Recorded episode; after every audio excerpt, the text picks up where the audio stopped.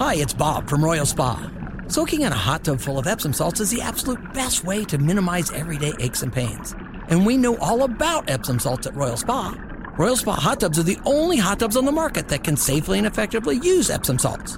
Made right here in Indiana, Royal Spa hot tubs are the highest quality hot tubs on the market. Visit any one of our three Indianapolis locations or visit royalspa.com. Ah, Royal Spa. The CEO of TikTok is going to testify today in front of the House Energy and Commerce Committee. Tony Katz, 93 WIBC. Good morning. Mike Pompeo, former Secretary of State, speaking on Fox News about China. It's, it's, certainly possible that there are things that can't be shared broadly that they, they actually know. I'm, I'm confident that they have shared it with members of Congress. At least they, they should have shared it with them. They have an obligation to do so. Uh, we're pretty good at figuring out what the bad guys are spying on us about. We, we always miss things. It's, this is the world of espionage, Dana. Uh, but make no mistake about it, we should be incredibly focused. Remember, it seems like a long time ago when the Chinese were running spies from their consulate in Houston, Texas, and I recommended to the president we close it down, and we did.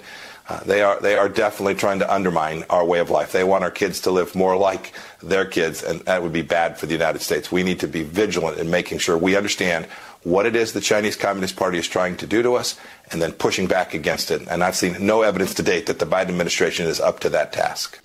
I have evidence to date that shows that there are Democrats who are totally fine uh, with this Chinese uh, infiltration, for example, TikTok. I'll get to that later. So, this testimony is going to, as I said, take place before the House Energy and Commerce Committee. It's going to be a conversation of national security, which it is. The CEO is saying you're just silly for worrying about this. And besides, if you're concerned about the data, we'll put everything on servers at Oracle. It's not enough because that would involve having faith in the Communist Chinese Party. And no one should have faith in the Communist Chinese Party. That's all there is.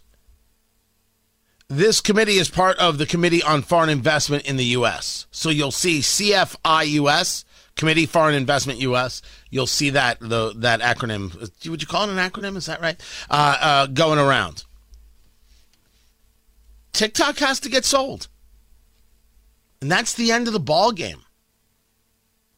But we will discuss some more of it specifically where the connections are with TikTok to other nations that are a threat. And why is it that the Democratic Party would make this a Republican Democrat issue? And in the most peculiar way possible.